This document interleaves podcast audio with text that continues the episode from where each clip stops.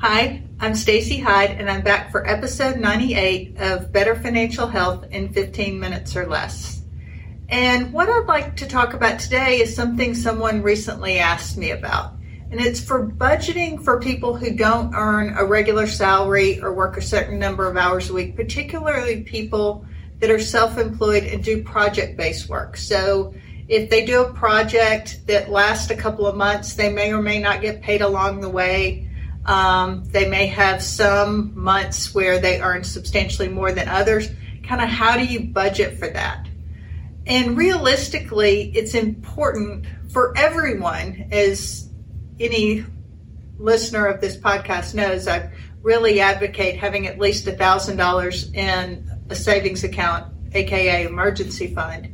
But for people who are self employed and have um, lumpy income, that's even more important because you are going to have those months that things are paid late.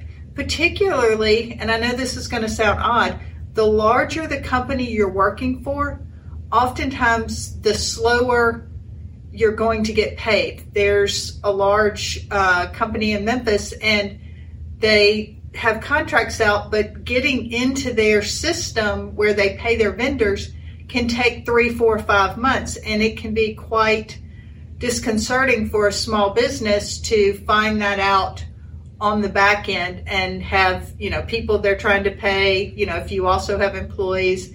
And it's important that you're prepared for that before you say yes we want to enter into this contract and and provide those services. A key thing is if you are employed, self employed like this, and you have this sort of lumpy pay, you want to make sure that you're setting aside enough money to pay your FICA taxes, that's Social Security and Medicare. Because if you're self employed, you not only pay the 7.65% employee side, you're also the employer. So you're also paying 7.65% of that.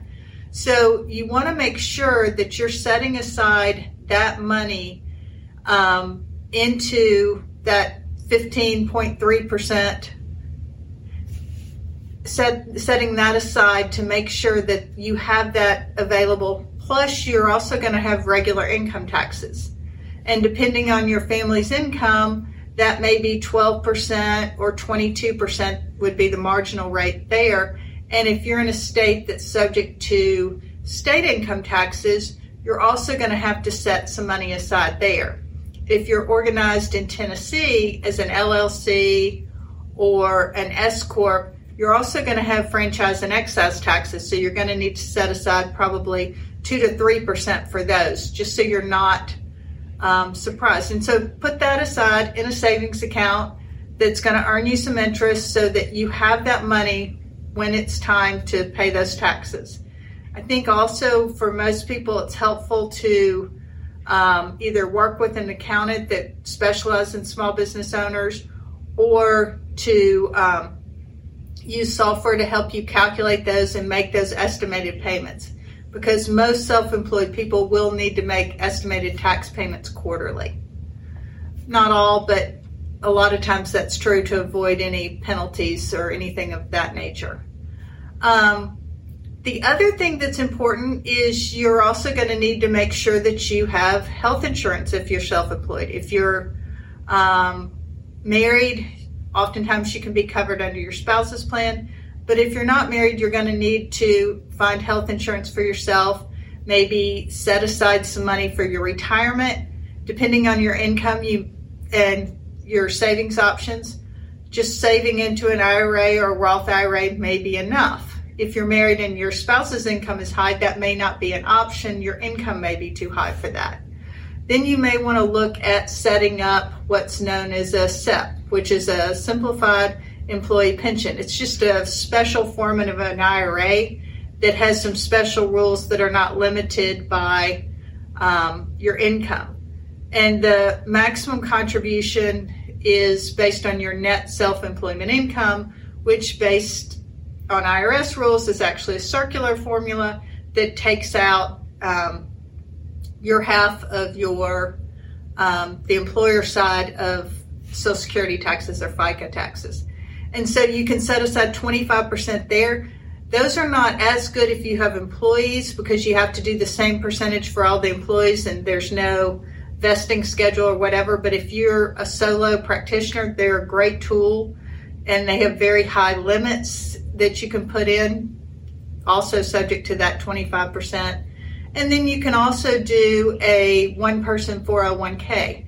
Those are going to have some more fees and expenses and some more rules but they can also give you uh, some flexibility if you were to need to borrow from the 401k that's available whereas a SEP IRA loans are not available so you have to kind of think of yourself if you're self-employed as an employer you know got to provide my health insurance or find a place to get it i've got to provide my own retirement i've got to set aside some money for a rainy day and then i've got to get things for my bills. So while the bare minimum is a thousand for somebody that's self-employed, having six months of either rent or mortgage payments, utility payments, enough to cover food, gasoline for your car, car insurance, those core expenses that you're going to incur no matter what. I think it's a real good rule of thumb to have that in savings as soon as you can because that's going to help you one uh, be more discerning on which jobs and projects you take. You become a better advocate for yourself when you know that you can pay those next month's bills without taking that job because you kind of lose your swagger, so to speak, when you're negotiating if you have to have that job. It also helps you, I think, make better, more clear headed decisions. And it's just a good um, way to practice, particularly if you're doing something where you might be tempted to cut a corner if you're if you don't have those savings there. So I think it, it helps in many ways to have that cushion and to build that cushion and be a little more conservative.